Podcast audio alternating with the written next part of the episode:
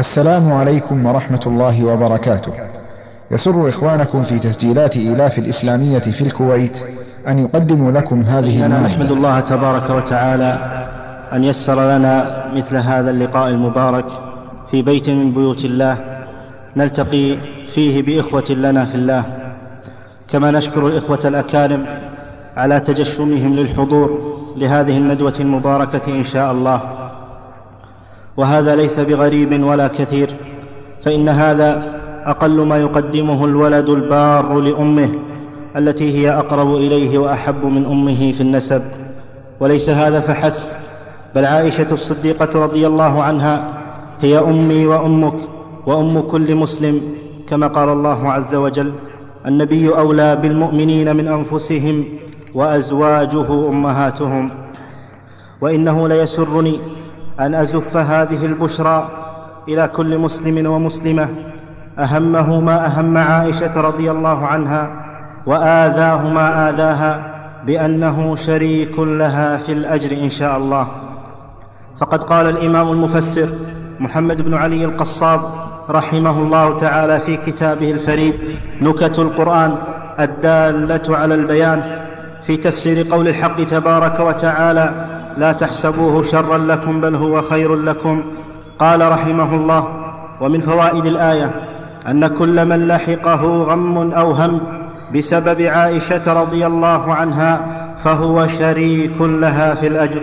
فأسأل الله العظيم رب العرش الكريم أن نكون من أولئك النفر الذين لحقهم من الغم. شيء مما لحق أم المؤمنين عائشة رضي الله عنها. أيها الأحبة في الله وإنه لمن المحزن لقلب كل مسلم أن نضطر في هذه الأزمان لإقامة مثل هذه الندوات والتي نقرر فيها ثوابت للأمة لا يجوز لأي مسلم كائنا من كان أن يشكك فيها فضلا عن أن يهدمها. فيوم يخرج علينا من يطعن في معاوية بن أبي سفيان رضي الله عنه وآخر يطعن في عمرو بن العاص رضي الله عنه وثالث في أبي بكرة رضي الله عنه ورابع زنديق يطعن في أم المؤمنين عائشة رضي الله عنها وأرضاها. وكأن هؤلاء الأخيار الذين عد لهم الله وزكاهم ووصفهم بأوصاف الكمال في غير ما آية والذين يجب أن يكونوا هم قدوتنا بل لا يصح إيماننا إلا إذا كان مثل إيمانهم فإن آمنوا بمثل ما آمنتم به فقد اهتدوا. كأن هؤلاء أصبحوا مثل غيرهم يجوز فيهم النقد والتجريح. نسأل الله السلامة والعافية. لذلك كله فقد رأت لجنة الدعوة والإرشاد التابعة لجمعية إحياء التراث الإسلامي فرع الأندلس أن الكلام عن هؤلاء العظماء وكشف الستار عن, عن الصفحات الناصعة التي سطروها واجب محتم علينا في هذا العصر. في هذا العصر الذي نعيش فيه معمعة الأفكار واضطراب الموازين والوقوع في الصحابة الأبرار. واجب نعم لردع أهل الهوى من الزنادقة والملاحدة وأهل الكفر والابتداع الذين انتقصوا وسبوا خير جيل وطائفة وجدت على وجه الأرض. لا لشيء إلا لأنهم حملة الإسلام ورواة الأحاديث التي تهدم بدعهم وتظهر ضلالهم وتبرز خبث طويتهم. قاتلهم الله وقاتل كل من حاد عن كتاب الله وسنة مصطفاه واتبع غير سبيل المؤمنين. فأهلا بكم أيها الأحبة الكرام. لنتحدث الليلة عن أم كريمة وزوجة عفيفة وامرأة عظيمة. امرأة يجب على الأمة أن تجعلها وصحبها حديث شيوخها في السمر. وقصص أطفالها الذين لطالما شغلوا بالقصص الهابطة والرسوم المتحركة. وحديث شبابها في منتدياتهم التي لطالما شغلت بالحديث عن اللاعبين والفنانين والساقطين والساقطات. إنها أمنا أم المؤمنين عائشة رضي الله عنها وأرضاها وجعل الجنة مثوانا ومثواها. وقبل أن نبدأ هذه الندوة المباركة أنبه أن هذه الندوة ستتضمن أربعة محاور. المحور الأول فضائل أمهات المؤمنين عموما وعائشة خصوصا والذي هو من نصيب فضيلة الشيخ الدكتور محمد الطبطبائي حفظه الله عميد كلية الشريعة والدراسات الإسلامية بجامعة الكويت. أما المحور الثاني فهو حادثة الإفك وبراءة أم المؤمنين رضي الله عنها والتي سيحاضر فيه فضيلة الشيخ عثمان الخميس حفظه الله. أما المحور الثالث فهو واجبنا نحو أمهات المؤمنين وبخاصة عائشة رضي الله عنها وسيحاضر فيه شيخنا فضيلة الشيخ إبراهيم الأنصاري حفظه الله. أما المحور الرابع فهو قصيدة لابن بهيج الأندلسي وسيلقيها فضيلة الشيخ عثمان الخميس حفظه الله حفظه الله. والآن مع المحور الأول وفضيلة الشيخ الدكتور محمد الطبطبائي فضائل أمهات المؤمنين عموما وعائشة خصوصا فليتفضل. الحمد لله رب العالمين وصلوات الله وسلامه على نبينا وقدوتنا وحبيبنا محمد وعلى آله الأطهار وأصحابه الأبرار وأتباعه الأخيار وسلم تسليما كثيرا. أما بعد فعندما يتكلم الإنسان عن فضل شخصية هذه الشخصية هي امرأة ليست كباقي النساء كي ليست كباقي النساء كما بان الله سبحانه وتعالى في محكم التنزيل. تلك المرأة هي أم المؤمنين والمؤمنات.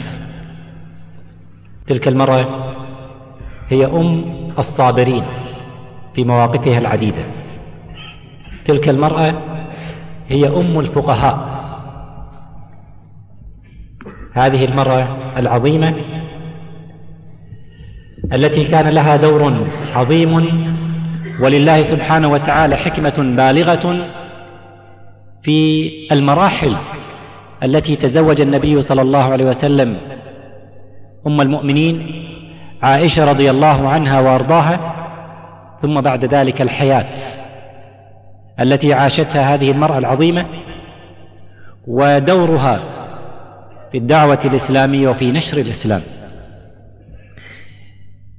إننا عندما ننظر إلى حياة المصطفى صلوات الله وسلامه عليه ويمكن أن نقسم حياته بعد البعثة إلى عهدين العهد المكي ثم بعد ذلك العهد المدني فإننا سنجد أن أم المؤمنين عائشة لحكمة عظيمة أرادها الله سبحانه وتعالى كانت مع النبي صلى الله عليه وسلم طوال فترة الأحكام الشرعية التي نزلت على المصطفى صلى الله عليه وسلم. فعاشت معه في صغرها واستمرت في هذه الحياة المباركة وهي مدرسة استفادت من مدرسة النبوة. هذه المدرسة التي تعلمت منها الصبر. فقد كان النبي صلى الله عليه وسلم يدخل على بيته وليس في بيته طعام. في هذا المنزل عاشت عائشة رضي الله عنها وأرضاها وتعلمت من النبي صلى الله عليه وسلم. تعلمت من خلقه وتعلمت من أحكامه بل وصفت عائشة رضي الله عنها كيف أن الوحي ينزل والنبي صلى الله عليه وسلم معها في لحاف واحد. ذلك يدعو الإنسان إلى التفكر. كيف أن هذه المرأة المباركة عاشت مع النبي صلى الله عليه وسلم فترة الأحكام التكليفية. وهذا يبرر لنا كيف أن أم المؤمنين عائشة رضي الله عنها وأرضاها قد روت نحو ألفين ومئتي حديث. وقد زاد بعض العلماء إلى وعشر أحاديث. إذا انظروا إلى العدد الكبير وإلى هذه الحياة الطويلة التي عاشتها عائشة رضي الله عنها بعد وفاة النبي صلى الله عليه وسلم وهي تنشر الفقه الإسلامي وهي تنشر الدعوة ومن رآها تذكر المصطفى صلى الله عليه وسلم إن لله عز وجل حكمة حكمة عظيمة في زواج النبي صلى الله عليه وسلم من هذه المراه المباركة.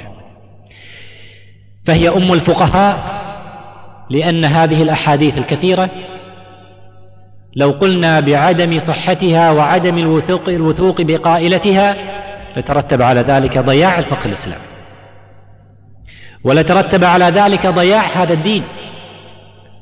فقد روى عنها العلماء فما نجده من أحاديث كثيرة إن أكثر من ألفي حديث من عائشة رضي الله عنها. وليس ذلك بغريب لكونها قد عايشت فترة نزول الأحكام ثم بعد ذلك روت هذه الأحاديث لأنها كانت مع النبي صلى الله عليه وسلم في مواضع متعددة.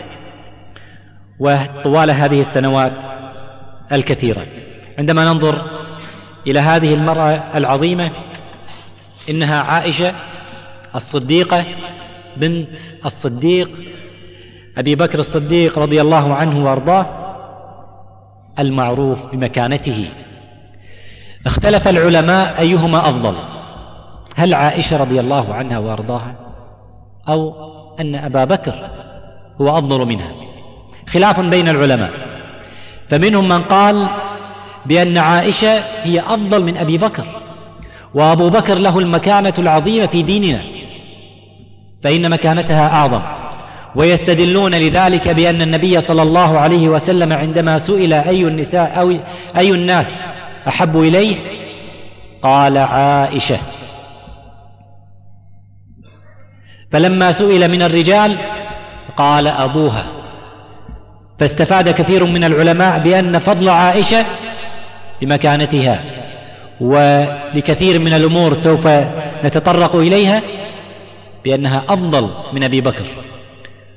وهناك اتجاه آخر عند العلماء كما رجحه الذهبي بأن أبا بكر الصديق هو أفضل من عائشة. انظروا إلى هذه المكانة العظيمة لعائشة رضي الله عنها وأرضاها حيث اختلف العلماء بأيهما أفضل هي أو أبوها. إن عائشة رضي الله عنها مدرسة جدير بالنساء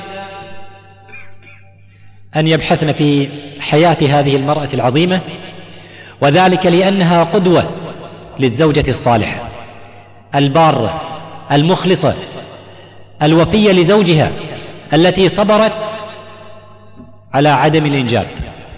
ولم تجزع وصبرت على وفاة زوجها فكم من امرأة قد فقدت زوجها وجزعت من ذلك. هذه عائشة أم المؤمنين هي تفقد زوجها وهو النبي صلى الله عليه وسلم وهو ليس كباقي البشر. ومع ذلك تصبر وتحتسب وتبقى صابرة محتسبة. ولا تذكر النبي عليه الصلاة والسلام إلا بالخير وتنشر هذا الفقه الإسلامي. فنقول للمرأة المسلمة التي تفقد زوجا عليك أن تتأسي بعائشة رضي الله عنها وأرضاها. وكذلك التي لم تنجب عليك أن تتأسي بعائشة رضي الله عنها. والتي قد دخل عليها زوجها ولم تجد في بيتها طعاما لكي تؤكل هذا الزوج. أن تتأسى بعائشة رضي الله عنها. فهي قدوة. أي عائشة للمؤمنة الفقيرة وللمؤمنة المريضة التي لم تنجب وللمؤمنة التي قد فقدت زوجها إنها مدرسة. فهي عائشة رضي الله عنها وجدير بأن تتأسى جميع المسلمات بهذه المرة العظيمة وإذا كان هناك شيء يذكر فإننا قد قصرنا في تدريس أبناء أبنائنا وبناتنا لفضل هذه المرة العظيمة وأن نتأسى بحالها في جميع ما قد ذكرنا. إن عائشة رضي الله عنها قد ولدت وتخبر عن أنها قد ولدت في بيت إسلامي فإنها لم تعي إلا وأن أبواها يدينان بدين الإسلام. إلا وأن أبويها يدينان بدين الإسلام فهي قد نشأت في بيت إسلامي. نشأت على هذه الفطرة المباركة. ثم بعد ذلك تزوجها النبي صلى الله عليه وسلم بوحي من عند الخالق سبحانه وتعالى وهي ابنة ست سنين. ثم تركت في بيت أهلها حتى بلغت التسع وذلك بعد الهجرة فأرسلت للنبي صلى الله عليه وسلم في شوال وهي قد بلغت السن التاسع من عمرها. في هذه الفترة بدأت عائشة تتلقى من عند النبي صلى الله عليه وسلم وتتتلمذ في هذا البيت العظيم وهو بيت النبوة. فعاشت طوال حياتها طوال الحياة التي عاشها النبي صلى الله عليه وسلم وكانت علاقتها بالنبي عليه أفضل الصلاة والسلام علاقة متميزة. إن النبي صلى الله عليه وسلم في أحداث كثيرة قد عاش معها وكان يمازحها وكان يلاعبها. نتصور لنتصور كيف أن النبي صلى الله عليه وسلم يمازح هذه المرأة. ثم بعد ذلك يأتي أحد من الناس ويتهم هذه المرأة في دينها أو يتهم هذه المرأة في أن النبي صلى الله عليه وسلم قد خدع فيها. نقول كيف بهذه المرأة التي كان النبي صلى الله عليه وسلم لا يرتاح إلا إليها. فعندما مرض أين ذهب؟ طلب أن يكون في بيت عائشة.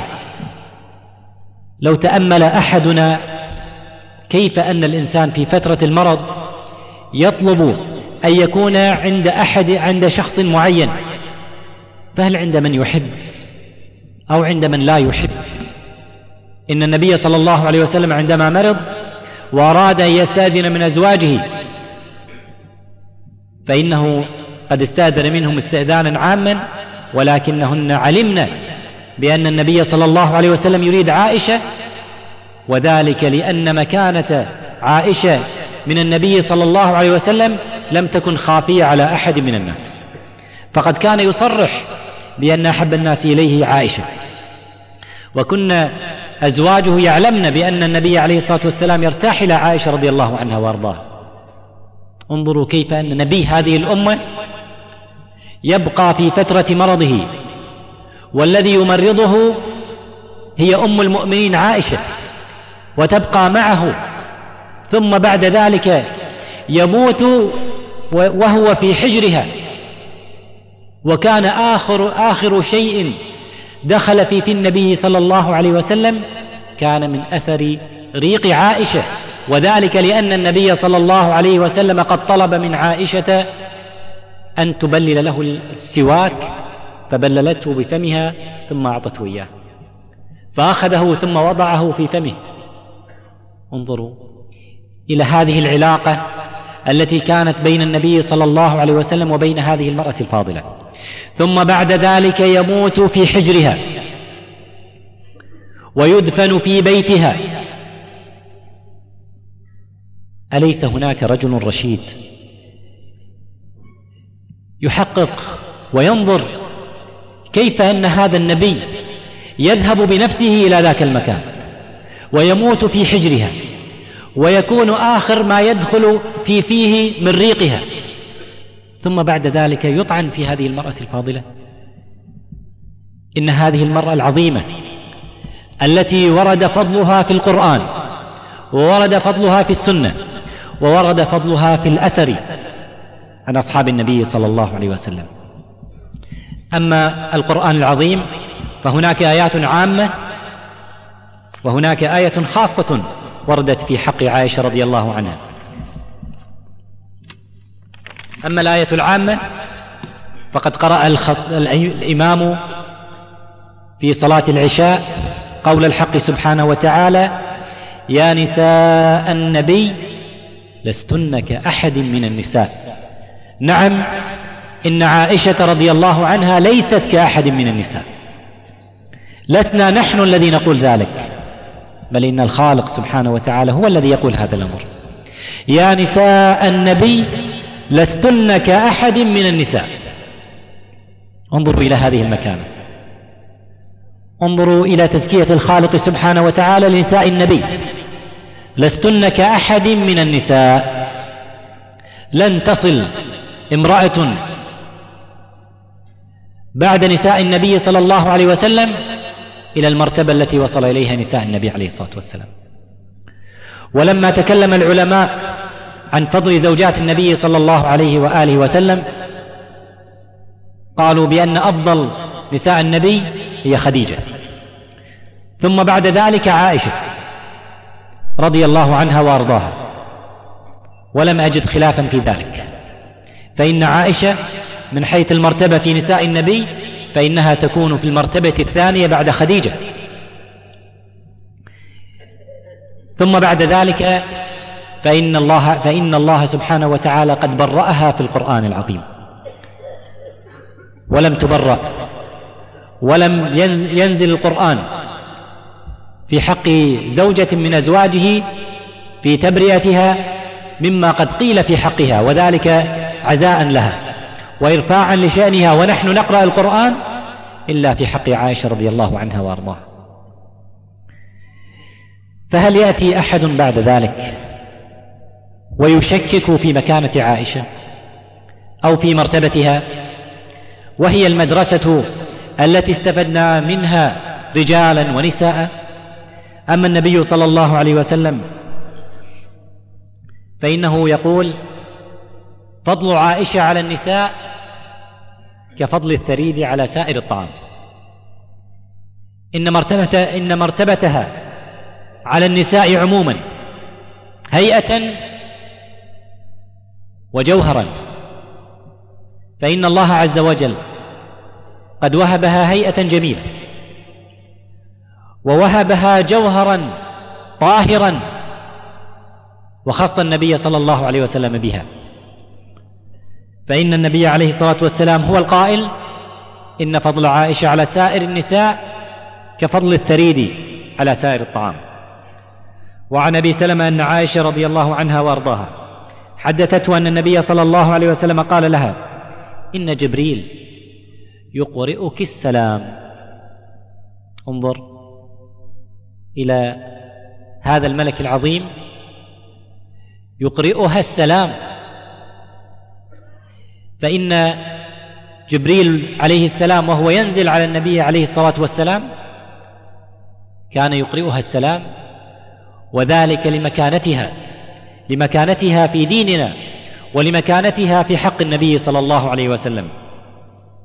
فقالت وعليه السلام ورحمة الله. فقد كان جبريل يقرئها السلام. فكيف يؤذيها أحد من الناس؟ والسلام من عند هذا الملك العظيم يقرأ عليها. وعن وعن وقد قيل عن النبي صلى الله عليه وسلم في القصة التي ذكرناها عندما أتى على جيش ذات السلاسل أن عمرو بن العاص قال أتيت النبي صلى الله عليه وسلم فقلت يا رسول الله أي الناس أحب إليك؟ أي الناس أحب إليك الناس عموم الناس عموم الناس جميعا. فيقول النبي صلى الله عليه وسلم إجابة يصرح بها ويعلن بها للناس كافة عائشة. انظروا كيف أن النبي عليه الصلاة والسلام قد صرح في حبه لزوجه عائشة ولم يكن ذلك خافيا. بل كان يصرح بهذا الأمر فيقول بأن عائشة رضي الله عنها وأرضاها هي أحب الناس إليه فقال له ومن الرجال؟ فقال النبي صلى الله عليه وسلم أبوها. كذلك ما ورد عن النبي عليه الصلاة والسلام بأنه كان يمازحها وكان يتسابق معها فإن ذلك معروف وشائع. فقد أخبرت بأن النبي صلى الله عليه وسلم قد سابقها فسبقها. ثم بعد ذلك لما أثقلت باللحم, باللحم أي كبرت وثقلت في الوزن سابقها النبي صلى الله عليه وسلم فسبقها. انظروا إلى هذه العلاقة التي كانت بين النبي عليه الصلاة والسلام وبين هذه المرأة العظيمة. أما علي كرم الله وجهه ورضي الله عنه فقد أثنى على أم المؤمنين عائشة وأكرمها وليس ذلك بغريب على هذا الكريم. إن علي بن أبي طالب رضي الله عنه وأرضاه أكرم أمنا عائشة إكراما عظيما وكان يقول إن إنها لزوجة نبينا في الدنيا والآخرة. هكذا كان موقف الإمام علي كرم الله وجهه ورضي الله عنه فمن أراد أن يتأسى به فليقل كلمته التي قالها في حق أمنا وأم المؤمنين قال إنها لزوجة نبينا في الدنيا والآخرة. هكذا نريد ممن يتبع هذا الإمام. أن يكون مقتديا به وأن يكون مماثلا له في قوله وأن لا يخالف هذا الرجل العظيم الذي زكاه النبي صلى الله عليه وسلم. أما عائشة فكانت تخبر بالخصال التي أعطت أعطيت إياها فتقول لقد أعطيت تسعا لقد نزل جبريل بصورتي في راحته حتى أمر رسول الله صلى الله عليه وسلم أن يتزوجني. ولقد تزوجني بكرا وما تزوج بكرا غيري. ولقد قبض ورأسه في حجري. ولقد قبرت قبرت قبرته في بيتي. ولقد حفت الملائكة ببيتي. وإنه كان الوحي لينزل عليه وإني لمعه في لحافه. وإني لابنة, لابنة خليفته وصديقه ولقد نزل عذري من السماء ولقد خلقت طيبة عند طيب ولقد وعدت مغفرة ورزقا كريما. هكذا كانت تقول أم المؤمنين عائشة. إنها تعرف مكانتها تعرف مكانتها عند النبي صلى الله عليه وسلم وتعرف مكانتها عند الخالق سبحانه وتعالى. فإن الله قد اصطفاها بأن تكون اما للمؤمنين. هي مع هي مع بقية أزواج النبي صلى الله عليه وسلم.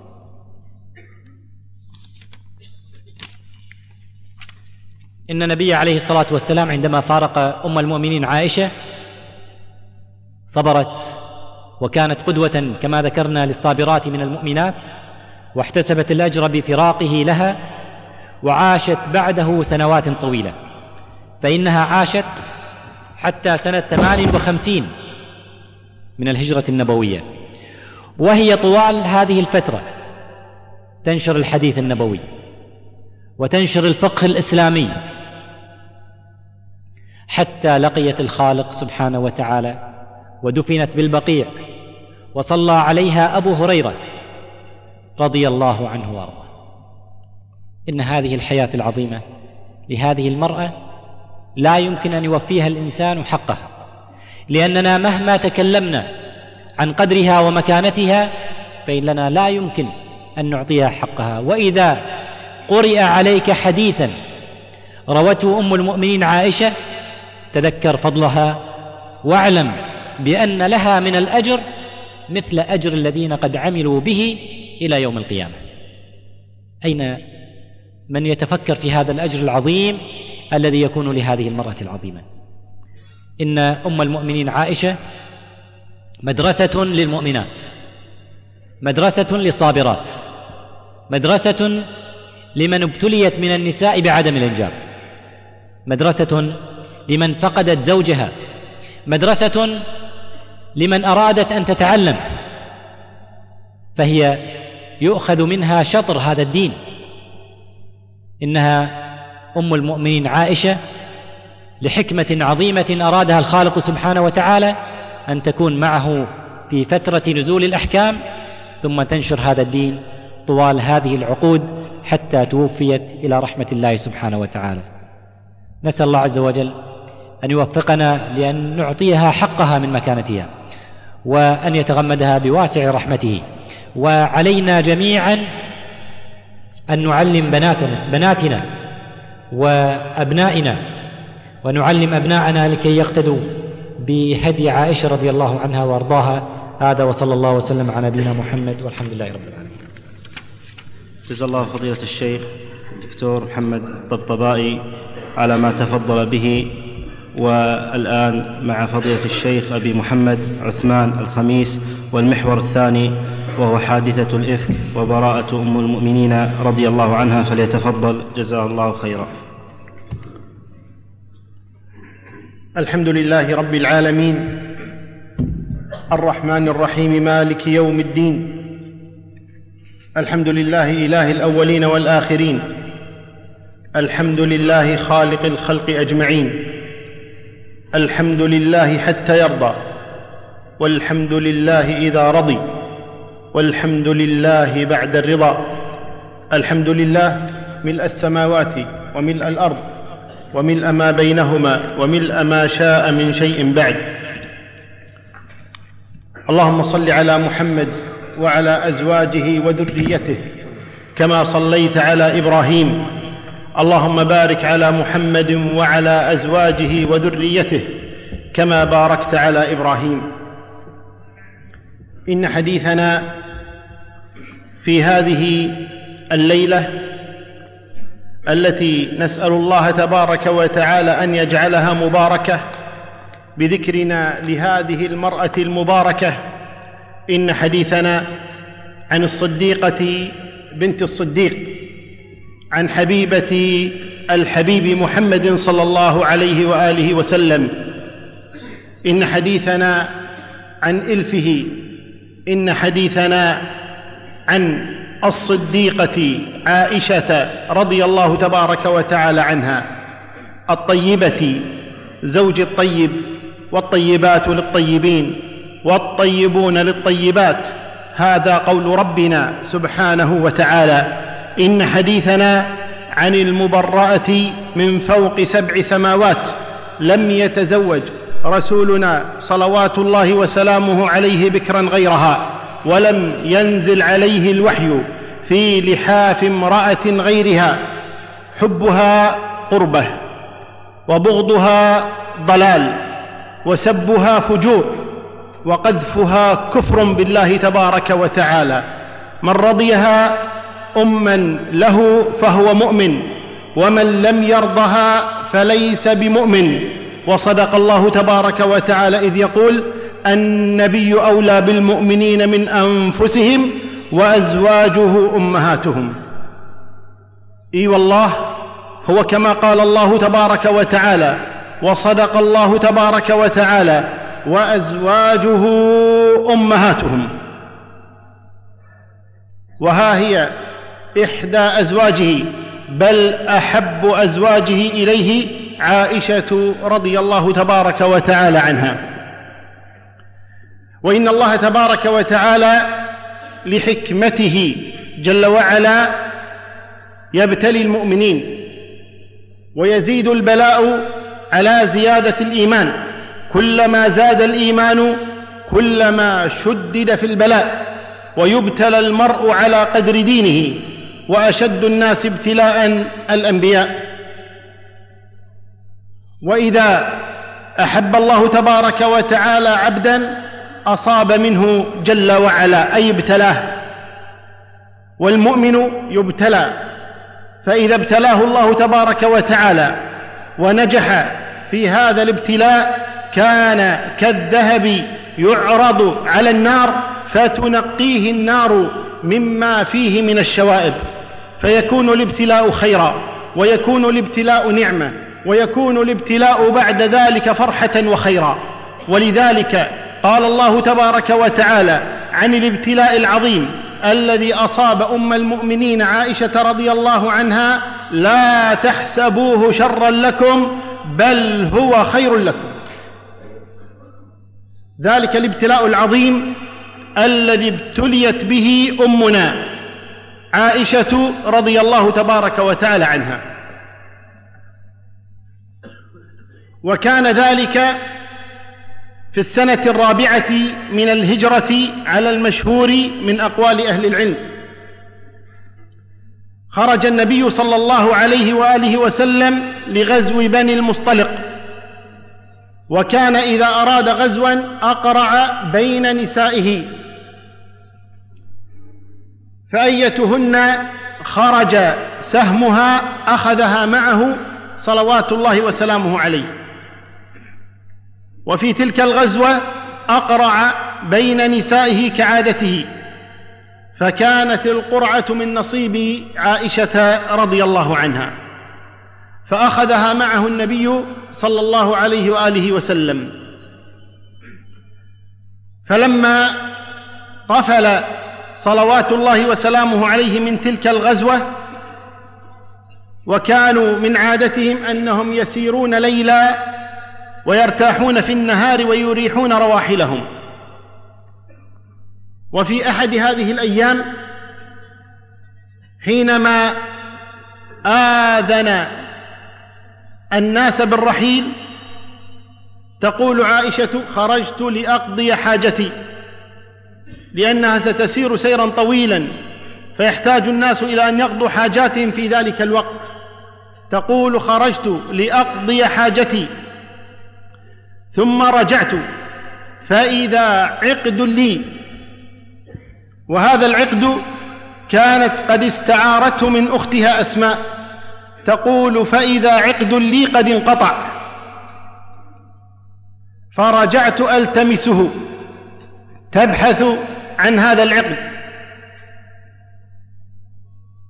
فجاءوا وحملوا الهودج الذي كانت تركب فيه يظنونها فيه. وكانت خفيفة الوزن صغيرة السن فحملوا الهودج ولم يشعروا إلا وأنها بداخله. فرفعوا الهودج وحملوه على البعير ثم انطلقوا. وبينما هي تبحث عن عقدها الناس قد رحلوا وجدت العقدة. رجعت إلى القوم فلم تجد أحدا. وكانت قد غابت الشمس. في هذه السن في ليلة مظلمة في قفر وحيدة لها من العمر في ذلك الوقت ثلاث عشرة سنة. فلم تجد أحدا فلم تدر ماذا تفعل. فكان من عقلها وحزمها وحسن رأيها أن قالت أبقى في مكاني لأنها لا تدري أين ساروا. أمشملين أو مجنبين؟ مشرقون أو مغربون لا تدري. فجلست في مكانها وقالت إذا افتقدوني سيرجعون إلي. وبينما هي كذلك غلبتها عيناها فنامت. قال أهل العلم وهذا يدل على أمرين اثنين. أما الأول فشجاعتها وإلا من ينام؟ في مثل ذلك المكان في مثل ذلك الوقت في مثل تلك الوحدة في مثل ذلك السن في مثل امرأة. وليست رجلا. فنامت. قالوا هذا دليل على رباطة جأش وشجاعة.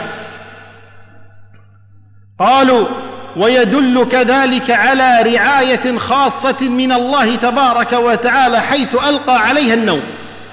في مثل هذه الحالة التي قد يشغلها التفكير عن النوم تفكر في من سيأتيها من حيوان أو إنسان أو غير ذلك.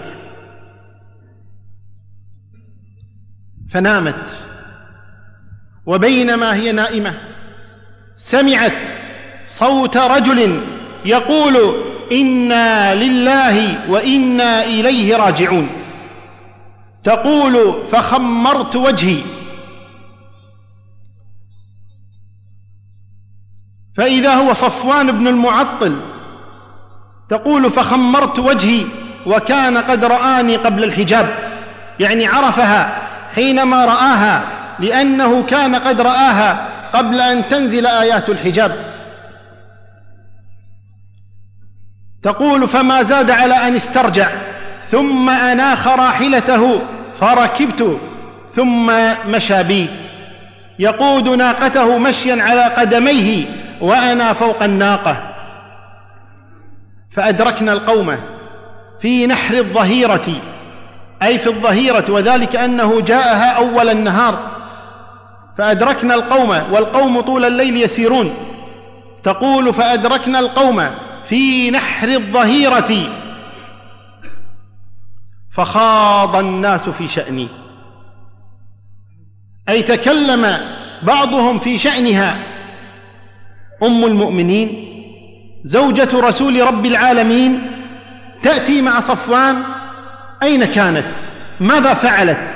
فتكلم من تكلم وخاض من خاض حتى قال الخبيث لعنه الله تبارك وتعالى. عبد الله ابن أبي ابن سلول حتى قال ذلك الخبيث كما نقل أهل السير والله ما رجع إلا بعد أن فجر بها وفجرت به. فدخل مع المؤمنين ثم رجعوا إلى المدينة جميعا. تقول عائشة أم المؤمنين رضي الله عنها فلما دخلت المدينة مرضت فجلست في فراشي فترة من الزمن فكان رسول الله صلى الله عليه وسلم يزورني. فما كان يزيد على قوله كيف تيكم فقط أي كيف حالكم؟ لا يزيد على ذلك شيئا. وما كانت هذه عادته صلوات الله وسلامه عليه. كانت إذا مرضت فقالت وراساه قال بل أنا وراساه يتألم لألمها ويحزن لحزنها بينما الآن الوضع مختلف. لا يزيد على قوله كيف تيكم استنكرت حال رسول الله صلى الله عليه وسلم. لماذا يعاملون بهذا بهذه الطريقة؟ وهي إلى الآن لم تسمع شيئا من حديث الإفك ولم تسمع شيئا من الناس. والناس يخوضون والرسول يسمع وعائشة لا تسمع إذ هي في بيتها لا تسمع شيئا من كلام الناس ولا تدري ماذا قال الناس ولا تدري أن الناس قد تكلموا ابدا لا تدري عن شيء من ذلك. وظلت هكذا خمسة عشر يوما حتى تقول وفي يوم من الأيام وجدت أني نقهت.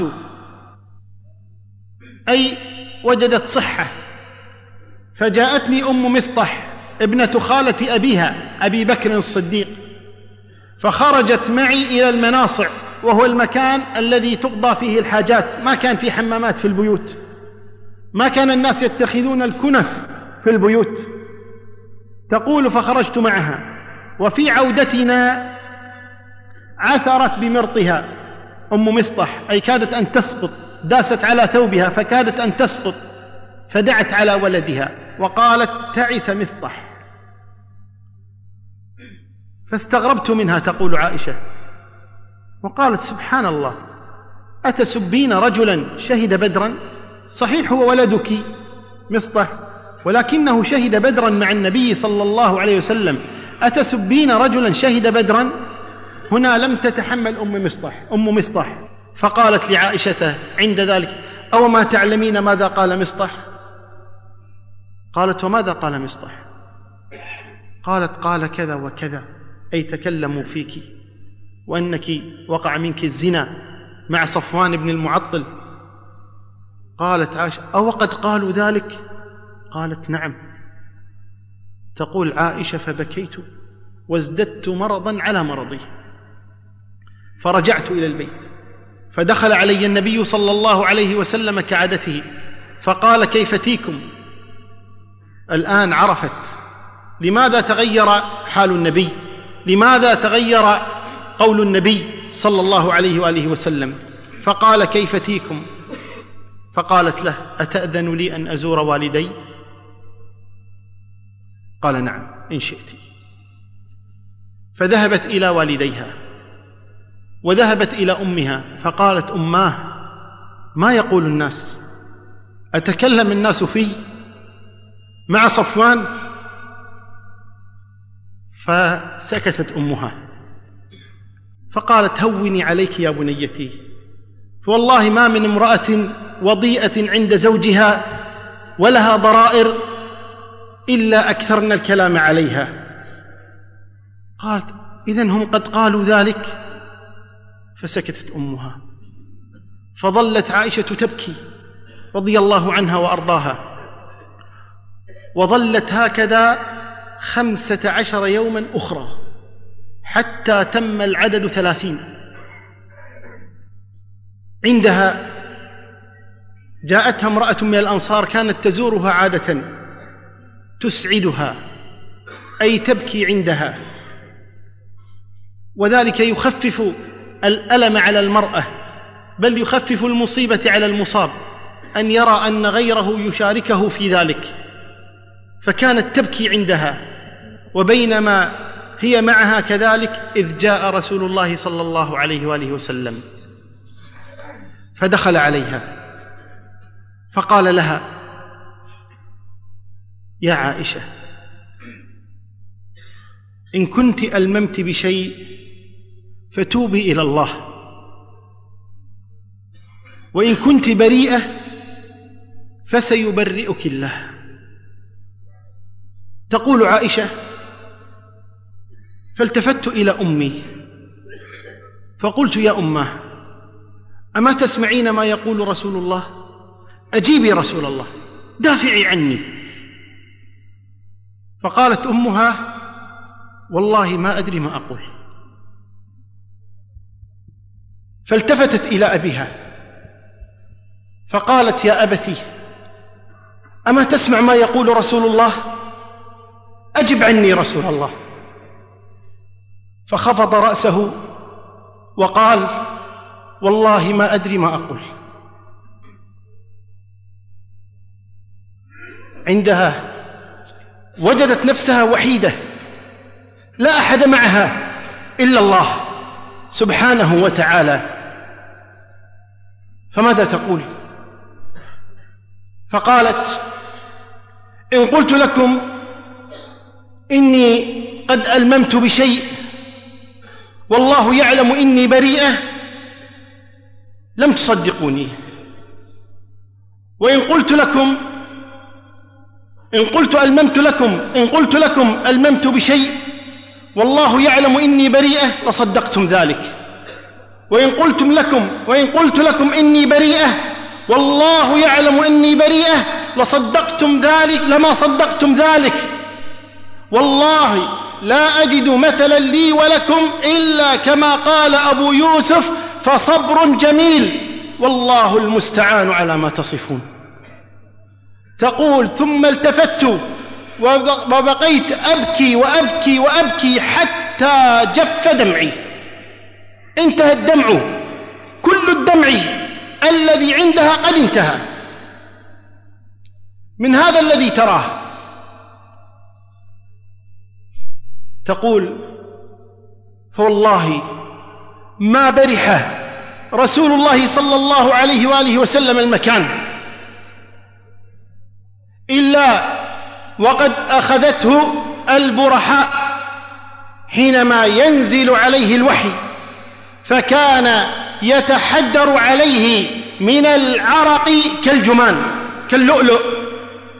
هكذا تتكلم عن حبيبها. صلوات الله وسلامه عليه.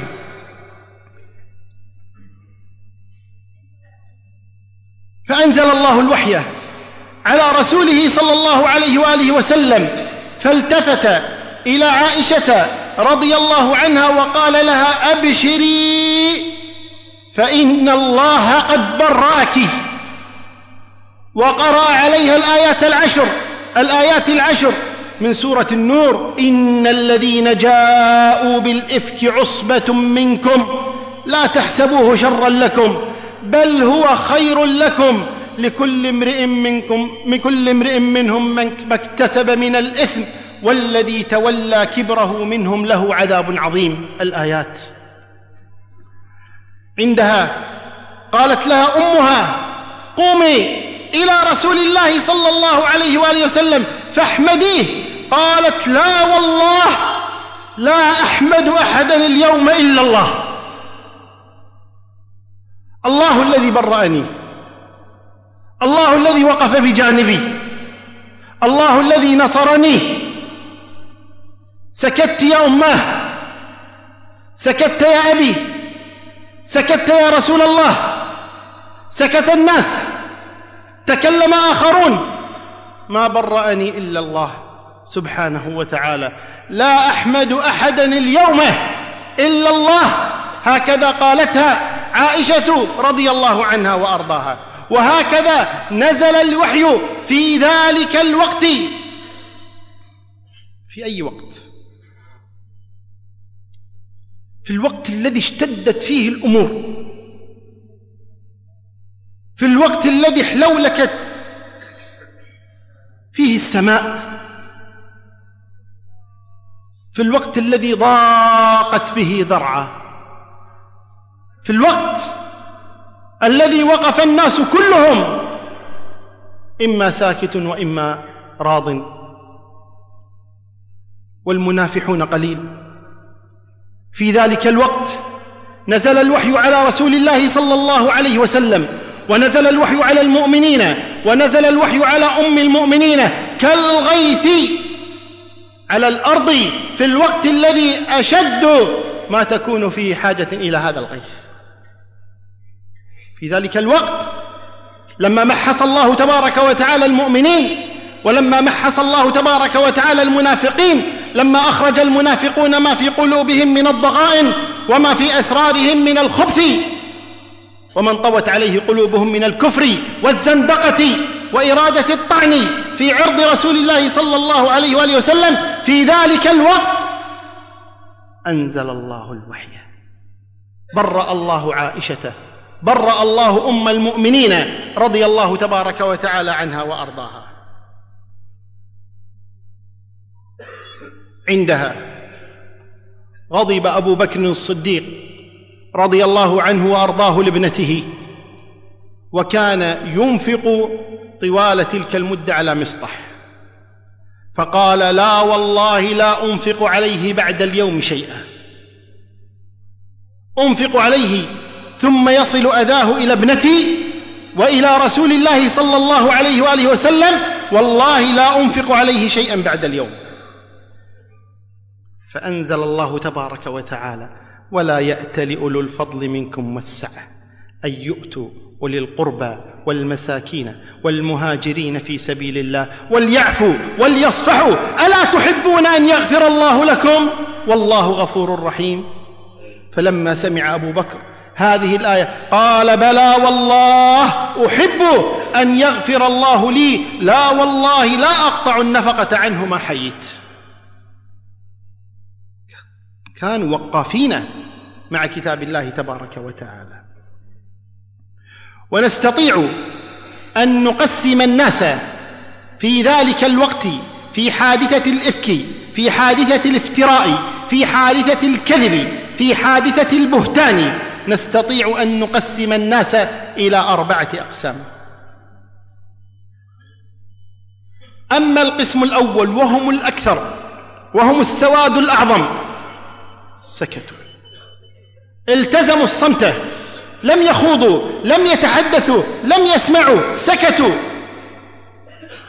لأن الكلام في عرض رسول الله صلى الله عليه وآله وسلم لأن الكلام في أمهم في أم المؤمنين عائشة رضي الله عنها. سكتوا ولزموا الصمت. والقسم الثاني سارعوا إلى التكذيب. وقالوا لم يحدث شيء من ذلك. وعائشة بريئة براءة الذئب من دم ابن يعقوب. وهذا وقع لأبي أيوب, لأبي أيوب الأنصاري رضي الله عنه حيث جاءته زوجه أم أيوب فقالت يا أبا أيوب أما سمعت ما يقول الناس في عائشة؟ الناس يتكلمون في عائشة. أما سمعت ما يقول الناس في عائشة؟ قال يا أم أيوب أو تفعلينه أنت؟ قالت لا. قال فعائشة خير منك.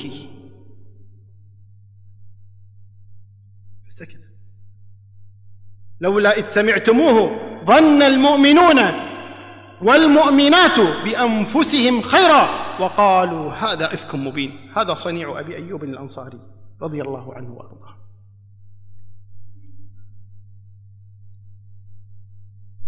ثم القسم الثالث. وهم الذين خاضوا وتكلموا ومسوا عائشة رضي الله عنها في شرفها. سمعوا الناس يقولون شيئا فقالوا مثل ما يقولون. والمعلوم منهم ثلاثة حسان بن ثابت وحمنة بنت جحش ومصطح بن أثاثة. هؤلاء الثلاثة تكلموا سمعوا ثم قيل لم يصدقوا وقيل صدقوا لكنهم تكلموا وشاعوا وأذاعوا وتحدثوا في أم المؤمنين عائشة. هؤلاء قال الله فيهم إذ تلقونه بألسنتكم وتقولون بأفواهكم ما ليس لكم به علم وتحسبونه هينا وهو عند الله عظيم. هؤلاء الثلاثة مصطح وحمنة وحسان تكلموا في عائشة رضي الله عنها. وجلدهم النبي صلى الله عليه وسلم وحدهم حد القذف. جلد حسان وجلدت حمنة وجلدت وجلد مصطح كل واحد منهم ثمانين جلدة لأنهم تكلموا في عائشة رضي الله عنها. والله تبارك وتعالى يقول إذ تلقونه بألسنتكم وتقولون بأفواهكم ما ليس لكم به علم. لماذا تتكلم ولولا إذ سمعتموه قلتم ما يكون لنا أن نتكلم بهذا. ما يكون لنا أن نتكلم بهذا. اسكتوا اصمتوا. ما كان لكم أن تتكلموا بهذا. فجلدوا حد القذف. وكان القسم الرابع. وهم الذين جاءوا بالإفك وهو الذي تكلم بالإفك وأشاعه وأذاعه وصنعه وهيأه هو الذي أنشأه وهو عبد الله بن أبي بن سلول وهو الذي قال الله فيه والذي تولى كبره منهم له عذاب عظيم هو عبد الله بن أبي بن سلول. وهذا قال الله تبارك وتعالى فيه والذين يرمون المؤمنين والمؤمنات بغير ما اكتسبوا والذين يرمون المؤمنين والمؤمنات إن الذين يرمون المحصنات الغافلات المؤمنات لعنوا في الدنيا والآخرة ولهم عذاب عظيم. هذا هو القسم الرابع. وكان حسان بن ثابت رضي الله عنه بعد أن حد حد القذف يعتذر إلى عائشة رضي الله عنها مما وقع منه. وكان يقول إنما قال الناس شيئا فقلته ولا أعتقد فيكم شيئا وإنما قالوا فقلت فكان يقول لها رأيتك وليغفر لك الله حرة من المحصنات غير ذات غوائل حصان رزان لا تزن بريبة وتصبح غرثا من لحوم الغوافل فكيف وإن الذي قد قيل ليس بلائق بك الدهر بل قيل امرئ متناحل فإن كنت أهجوكم كما بلغوكم فلا رفعت صوتي إلي الأنامل. فكيف وودي ما حييت ونصرتي لآل رسول الله زين المحافل؟ وإن لهم عزا يرى الناس دونه قصارا وطال العز كل التطاول. هكذا كان يعتذر حسان رضي الله عنه إلى أم المؤمنين عائشة رضي الله عنها. وبعد هذا كله يقول الله تبارك وتعالى لنا لا تحسبوه شرا لكم بل هو خير لكم. إي والله خير. فالخيرية من وجوه كثيرة فمنها اولا الابتلاء وإن المؤمن يبتلى. ويبتلى على قدر دينه ويكون له من الثواب الشيء العظيم من الله تبارك وتعالى إذا نجح في ذلك البلاء. وقد كانت عائشة كذلك وكان صفوان كذلك. كذلك من الخير تنقية الصفوف حيث كان المنافقون يعيشون بين المسلمين لا يعرفونهم. فلما تكلموا في عائشة وفرحوا بما وقع لها رضي الله عنها ظهر خبثهم. وظهرت نظراتهم وفرحتهم بما أصيب به رسول الله صلى الله عليه وسلم من الهم والغم والحزن أزاء إزاء ما أصاب زوجه رضي الله عنها. كذلك فيه بيان فضل عائشة رضي الله عنها وأن الله دافع عنها والله يدافع عن المؤمنين سبحانه وتعالى. تكفل الله بالدفاع عنها حتى إن عائشة رضي الله عنها تقول والله ما ظننت أن الله سينزل وحيا في أبدا. والله ما كنت أظن أن الله يفعل ذلك. أقصى ما كنت أتمنى أن يرى رسول الله صل رسول الله صلى الله عليه وسلم رؤيا وهو نائم تقول إني بريئة. هذا أقصى ما كنت اتمناه ما كان يخطر في بالي أن الله جل في علاه يدافع عني. فكان دفاع الله عنها خيرا لها. مما تكلم فيه الناس. كذلك فيه وضع القواعد العامة وأن الأصل في المسلمين البراءة. لولا إذ سمعتموه ظن المؤمنون والمؤمنات بأنفسهم خيرا. الأصل البراءة الأصل السلامة الأصل الطهر.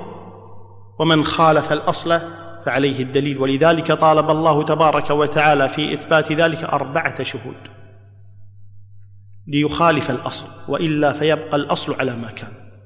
كذلك من الخيرية أن فضح الله المنافقين وأعلمهم المؤمنين فعلم المؤمنون المنافقين وازداد المؤمنون إيمانا وازداد المنافقون نفاقا. كذلك فيه بيان حكم القذف في ذلك الوقت وفي هذا الوقت وإلى أن يشاء الله تبارك وتعالى. وكان النبي صلى الله عليه وآله وسلم قد توقف كما نعلم شهرا في شأن عائشة. لم يتكلم في شيء. سكت شهرا. وهذا يدلنا على أمور كثيرة. منها اولا أن النبي صلوات الله وسلامه لا يعلم الغيب. لا يعلم الغيب إلا الله سبحانه وتعالى. فإن الأمر كما كان ابتلاء لعائشة فهو ابتلاء لرسول الله صلى الله عليه وآله وسلم. كذلك لو أن النبي صلى الله عليه وسلم دافع لقالوا يدافع عن أرضه يدافع عن نفسه. فقال الله له لا أنا أدافع عنك وأدافع عن زوجك وأدافع عن صفوان وأدافع عن المؤمنين. فترك الله تبارك وتعالى ذلك الأمر له سبحانه وتعالى. ثم كذلك. إنما تأخر الوحي من الله تبارك وتعالى ليظهر إيمان المؤمنين وليظهر نفاق المنافقين ولتنكشف سرائرهم أمام الناس. وكذلك ليصدق اللجوء إلى الله تبارك وتعالى. فالإنسان كلما ضاقت به الأمور كلما زاد لجوءه إلى الله تبارك وتعالى. فعائشة رضي الله عنها تسأل أمها تسأل أباها تسأل رسولها تسأل الناس كلهم من ينصرني؟ من يدافع عني؟ ضاقت ضاقت ضاقت ضاقت. فجاء الانفراج من الله تبارك وتعالى. جاء الفرج. وإن الأمر إذا ضاق اتسع. فجاء الفرج من الله تبارك وتعالى كما قلنا كالغيث على الأرض أشد ما تكون حاجة إلى هذا الغيث. فهذه حادثة الإفك التي تكلم فيها الناس عن أم المؤمنين عائشة رضي الله تبارك وتعالى عنها وأرضاها وكيف أن الله سبحانه وتعالى برأها ودافع عن عرضها وعن عرض رسولنا محمد صلى الله عليه وآله وسلم فبعد ذلك أي بعد براءة الله تبارك وتعالى لها وتنزيهه لفراش رسول الله صلى الله عليه وآله وسلم بعد ذلك إذا جاءنا زنديق يطعن في شرف أم المؤمنين عائشة رضي الله عنها فلا قول لنا له إلا يا زنديق اسكت. فهذه أمنا وهذه شرف رسول الله صلى الله عليه وآله وسلم والطعن فيها هو طعن في الرسول صلى الله عليه وآله وسلم. ولا أريد أن آخذ وقت أخي أبي حذيفة حفظه الله تبارك وتعالى فعنده خير كثير يتحفنا به. حفظه الله. جزا الله فضيلة الشيخ أبا محمد عثمان الخميس على ما تفضل به. وينتقل أو ننتقل إلى فضيلة شيخنا أبي حذيفة إبراهيم الأنصاري والمحور الثالث وهو واجبنا نحو أمهات المؤمنين وحكم من طعن في عائشة رضي الله عنها. إن الحمد لله نحمده ونستعين به ونستغفره ونعوذ بالله من شرور أنفسنا وسيئات أعمالنا من يهده الله فلا مضل له ومن يضلله فلا هادي له وأشهد أن لا إله إلا الله وحده لا شريك له وأشهد أن محمدا عبده ورسوله. أما بعد فإن من أصول أهل السنة والجماعة محبة أصحاب النبي صلى الله عليه وسلم من المهاجرين والأنصار ومحبة أهل بيت النبي صلى الله عليه وسلم. هذه الصفوة المختارة نواليها ونحبها ونترحم على صغيرهم وكبيرهم. ونعتقد فضلهم وصدقهم ونذب عن أعراضهم وحرماتهم وندين الله تبارك وتعالى بهذه الأمور. والله جل وعلا يقول والذين جاءوا من بعدهم يقولون ربنا اغفر لنا ولإخواننا الذين سبقونا بالإيمان ولا تجعل في قلوبنا غلا للذين آمنوا ربنا إنك رؤوف رحيم. وأزواج النبي صلى الله عليه وسلم من آل بيت من أهل بيت النبي صلى الله عليه وسلم بنص كتاب الله وبسنة النبي صلى الله عليه وسلم. فهم أهل بيت النبي صلى الله عليه وسلم. وقد أمرنا الله سبحانه وتعالى أن نواليهم وأن نحبهم وأن نعادي من يعاديهم ونبغض من يبغضهم. وندين الله تبارك وتعالى بهذا الأمر. ونعتقد أن أزواجه أمهات المؤمنين أزواجه في الدنيا والآخرة. وعائشة رضي الله تعالى عنها أفضل أزواجه بعد خديجة رضي الله تعالى عنها. عائشة الصديقة رضي الله عنها. كان يأتيها الأكابر من أصحاب النبي صلى الله عليه وسلم والطعن فيها مقصود. هؤلاء أرادوا الطعن في دين الله تبارك وتعالى لكنهم أتوا إلى الشهود فإذا جرحوا الشهود وصلوا إلى الطعن في هذا العلم وهذه الشريعة التي ندين الله تبارك وتعالى بها. أولئك أصحاب النبي وحزبه ولولاهم ما كان في الأرض مسلم. هؤلاء يقول فيهم ابن القيم رحمه الله أولئك أصحاب النبي وحزبه ولولاهم ما كان في الأرض مسلم ولولاهم كانت ظلاما بأهلها ولكن هم فيها بدور وأنجم ولولاهم كادت تميد بأهلها ولكن رواسيها وأوتادها هم. فمن استخف بهؤلاء ومنهم عائشة فهي من أعلم الناس في ذاك الزمن. يأتيها الأكابر من أصحاب النبي صلى الله عليه وسلم ياخذ منها العلم فمن استخف بهؤلاء أقول فقد ذهبت آخرته. بل إن أهل العلم أنكروا على من جمع الروايات والآثار التي فيها طعن في أصحاب النبي صلى الله عليه وسلم. سئل الإمام أحمد رحمه الله عن رجل يجمع الآثار آثار كثيرة ومنها آثار فيها طعن بأصحاب النبي صلى الله عليه وسلم. أيهجر؟ قال نعم. قال يستحق الرجم. هذا الإنسان الذي يجمع هذه الآثار. فكيف بالذي يطعن مباشرة بأصحاب النبي صلى الله عليه وسلم؟ وقد سئل الإمام أحمد رحمه الله عن رجل سب أحد سب رجلا من أصحاب النبي صلى الله عليه وسلم قال لا أراه على الإسلام. ولكن قبل أن ندخل في ما يتعلق بعائشة في الطعن في عائشة بعد نزول براءتها نقول السب يعود أمره إلى العرف وهو الكلام الذي يقصد به الانتقاص والاستخفاف.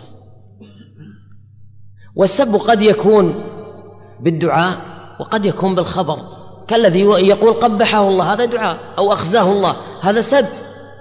جاء على صيغة الدعاء وقد يأتي على صيغة الخبر ملعون أو كافر أو فاسق أو فاجر. هذه أقول كلها أنواع من السب وأمرها يعود إلى العرف كما قال شيخ الإسلام ابن تيمية رحمه الله. والسب إذا توجه إلى أصحاب النبي صلى الله عليه وسلم إذا توجه إلى عدالتهم وإلى دينهم كالذي يقول بفسقهم أو بكفرهم أو يقول فيهم بما يخرم مروءتهم أقول هذا كفر بالله تبارك وتعالى. فالطعن في عدالتهم والطعن في دينهم أو بما يخرم مروءتهم أقول كفر بالله تبارك وتعالى. وأمر هذا واضح. لما نكفر هذا الصنف من الناس؟ لأن في كلامه تكذيب لله وتكذيب لرسول الله صلى الله عليه وسلم. تكذيب لله الله جل وعلا يقول والسابقون الأولون من المهاجرين والأنصار والذين اتبعهم بإحسان رضي الله عنهم. هذا الإنسان يكفر هذه الصفوة ويفسق هذه الصفوة ويتكلم فيهم بما يخرم مروءتهم. وهذه تنزل عليها أقوال الأئمة كما قال شيخ الإسلام رحمه الله عندما قال لا أراه على الإسلام في من سب رجلا من أصحاب النبي صلى الله عليه وسلم. فمن تكلم فيهم من هذا الجانب من جانب عدالتهم ودينهم فهذا مكذب لله وكلكم يقرأ كتاب الله تبارك وتعالى. لقد رضي الله عن المؤمنين إذ يبايعونك تحت الشجرة فعلم ما في قلوبهم في قلوبهم الإيمان فعلم ما في قلوبهم من الإيمان والصدق والإقبال على الله تبارك وتعالى فعلم ما في قلوبهم فأنزل السكينة عليهم وأثابهم فتحا قريبا. والله جل وعلا يقول والسابقون الأولون من المهاجرين والأنصار والذين اتبعهم بإحسان رضي الله عنهم. والله جل وعلا يقول محمد رسول الله والذين معه أشداء على الكفار رحماء بينهم إلى آخر الآيات. وأثنى النبي صلى الله عليه وسلم. فمن قال بخلاف هذا الأمر فهو مكذب لله ومكذب لرسول الله صلى الله عليه وسلم. ولا ننتظر منه أن نعرف هل هو مستحل أم لا. لأن هذا تكذيب لله ولرسول الله صلى الله عليه وسلم وهو بحد ذاته كفر بالله جل وعلا. لو استحل بغير تكفير لو استحل بغير تكفير كان كافرا بالله تبارك وتعالى. فكيف إذا اقترن هذا بالقول؟ واقترن معه بدين يدين الله تبارك وتعالى بالطعن وبالتكفير والتفسيق.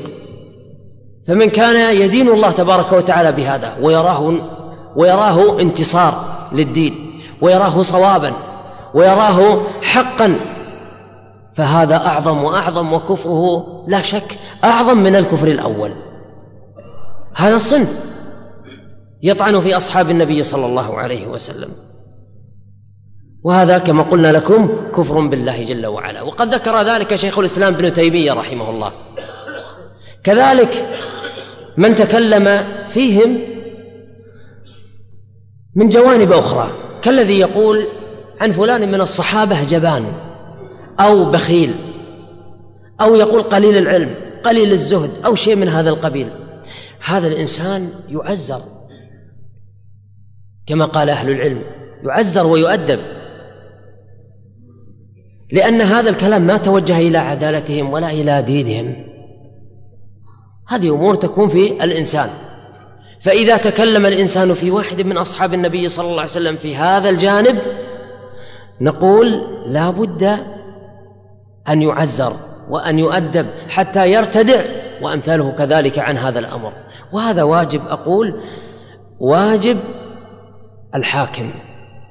ومن جعله الله تبارك وتعالى مسؤولا على المسلمين قائما بأمرهم.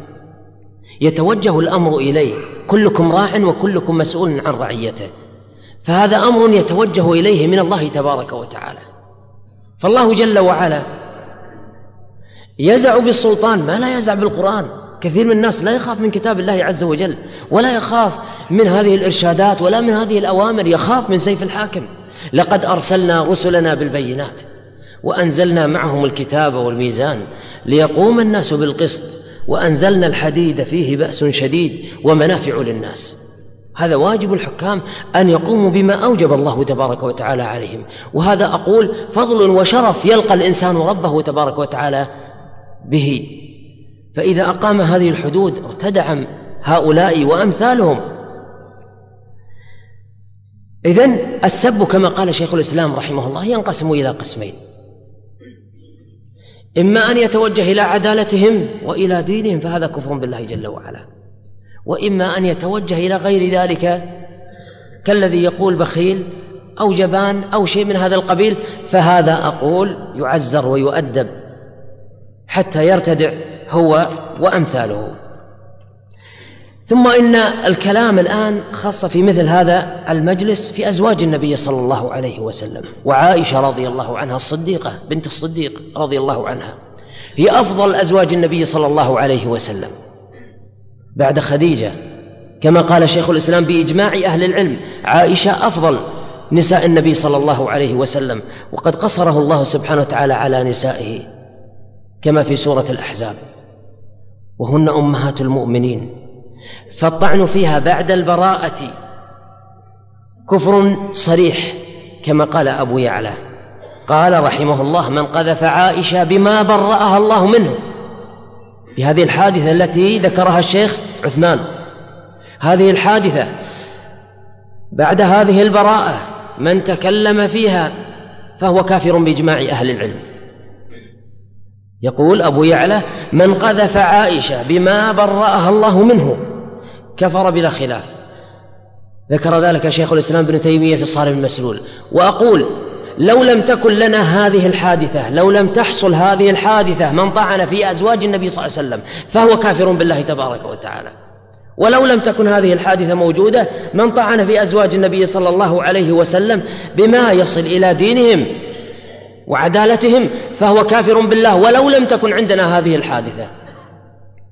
وذلك لأن هذا الطعن كما قلت لكم تكذيب لله وتكذيب لرسول الله وطعن في رسول الله صلى الله عليه وسلم. الكلام في أزواج النبي صلى الله عليه وسلم طعن في, أزو في, في النبي صلى الله عليه وسلم. لذلك لما سئل شيخ الإسلام رحمه الله عن بقية أزواج النبي صلى الله عليه وسلم سأل عن سبهن قال فيه قولان ذكر القول الأول كساب غيرهن من الصحابة. ثم ذكر القول الثاني قال وهو الأصح أنه من قذف واحدة من أمهات المؤمنين. من قذف واحدة من أمهات المؤمنين فهو كقذف عائشة. هي زوج النبي صلى الله عليه وسلم وذلك لأن في هذا الأمر عار وغضاضة على رسول الله صلى الله عليه وسلم. وأذى له والله جل وعلا يقول والذي إن الذين يؤذون الله ورسوله لعنهم الله في الدنيا والآخرة. وهذا من الإيذاء لله ولرسول الله صلى الله عليه وسلم. زيادة على ذلك فيه تكذيب لله ولرسول الله صلى الله عليه وسلم. فأي إيمان يبقى مع الطعن في أزواج النبي صلى الله عليه وسلم؟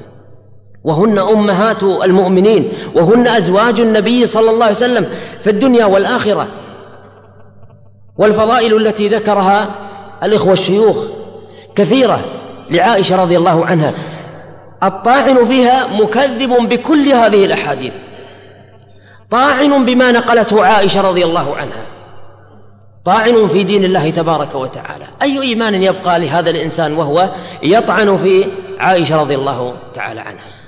ومن هنا نقول الطعن في عائشة رضي الله عنها أو الطعن في أزواج النبي صلى الله عليه وسلم بعامة. كفر بالله تبارك وتعالى إن توجه إلى دينهم وعدالتهم. فأقول أيها الإخوة واجب العلماء أن يبينوا حكم هذه المسألة للناس. وواجب الحكام أن يقوموا بما أمرهم الله تبارك وتعالى. فمن الناس من لا يرتدع كما قلت لكم. بالكلام لا يرتدع ولكن يرتدع بسيف السلطان. لابد أن يقوم هؤلاء وهم ولاة الأمر العلماء والحكام ولاة الأمر. فالعلماء يقوموا بما أمرهم الله بالبيان والحكام يقوموا بما أمرهم الله بتنفيذ حكم الله تبارك وتعالى على هؤلاء المخالفين. وهذه أقول في إقامتها خير وبركة للناس. ولو أن أهل القرى آمنوا واتقوا وهذا من تقوى الله تبارك وتعالى. ولو أن أهل القرى آمنوا واتقوا لفتحنا عليهم بركات من السماء والأرض. أقول قولي هذا واستغفر الله لي ولكم. جزا الله فضيلة الشيخ أبا حذيفة على ما قدم والآن مع المحور الرابع وهو قصيدة لابن بهيج الأندلسي. وهذه القصيدة أيها الأحبة هي قصيدة في مناقب أم المؤمنين. عائشة رضي الله عنها اشتملت على ذكر فضائلها وفضائل والدها أبي بكر الصديق ومجادلة الخصوم المبغضين لها المتقولين عليها ومحاجتهم بالدليل من الكتاب والسنة في إيمان صادق ودفاع حار.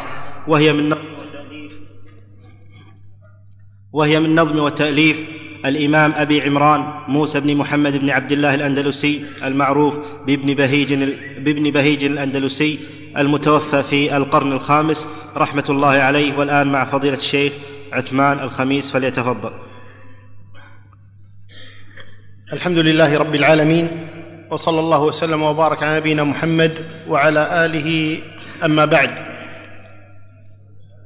فإن المسلمين جميعا يتسابقون في إظهار مودتهم لرسول الله صلى الله عليه وآله وسلم ولآل بيته وأزواجه ويدافعون عنهم بكل ما يملكون. ومن, هؤلاء ما قام به ابن بهيج الأندلسي رحمه الله تبارك وتعالى من إنشاء قصيدة يتكلم فيها بلسان عائشة أم المؤمنين رضي الله عنها ومن يتكلمون فيها. فقال رحمه الله تبارك وتعالى ما شأن أم المؤمنين وشأني؟ هدي المحب لها وضل الشاني إني أقول مبينا عن فضلها ومترجما عن قولها بلساني. يا مبغضي يا مبغضي لا تأتي قبر محمد فالبيت بيتي والمكان مكاني. إني خصصت على نساء محمد بصفات بر تحتهن معاني وسبقتهن إلى الفضائل كلها. فالسبق سبقي والعنان عناني. مرض النبي ومات بين ترائبي فاليوم يومي والزمان زماني. زوجي رسول الله لم أر غيره. الله زوجني به وحباني وأتاه جبريل الأمين بصورتي فأحبني المختار حين رآني. أنا بكره العذراء عندي سره وضجيعه في منزلي قمراني.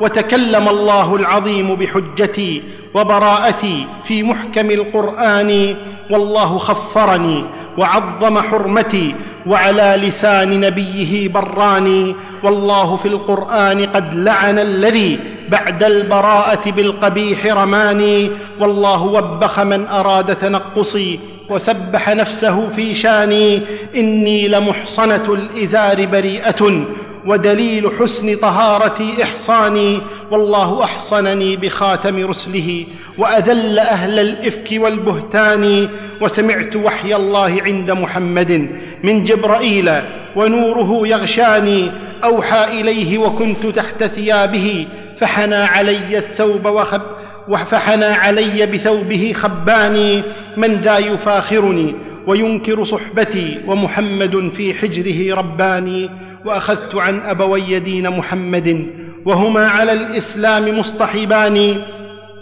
وأبي أقام الدين بعد محمد فالنصل نصلي والسنان سناني والفخر فخري والخلافة في أبي حسبي بهذا مفخرا وكفاني وأنا ابنة الصديق صاحب أحمد وحبيبه في السر والإعلان ويل لعبد خان آل محمد بعداوة الأزواج والخل والخلان.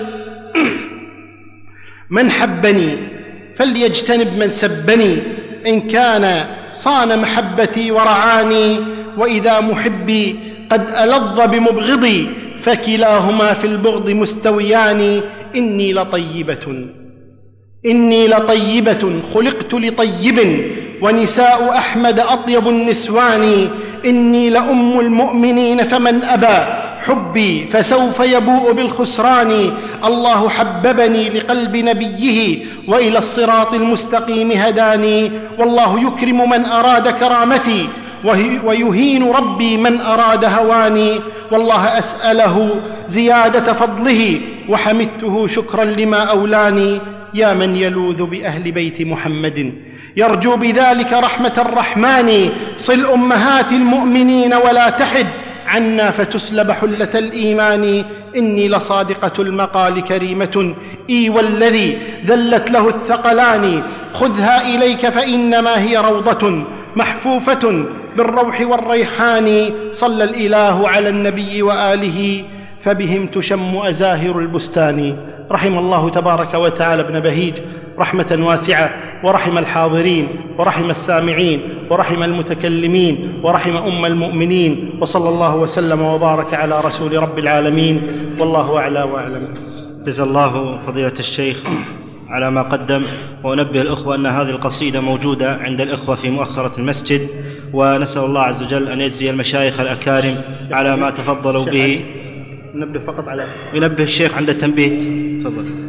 آه، البيت الخامس قبل الأخير فيه يا من يلوذ بأهل بيت محمد يرجو بذلك رحمة الرحمن تحتمل أمورا وأشهرها أنه يريد الرافضة الذين يلوذون ببيت محمد بآل بيت محمد يدعونهم من دون الله ويستجيرون بهم وغير ذلك لعله يريدهم بقوله يا من يلوذ بأهل بيت محمد يرجو بذلك رحمة الرحمن. صل أمهات المؤمنين المؤمنين ولا تحد عنا فتسلب حلة الإيمان.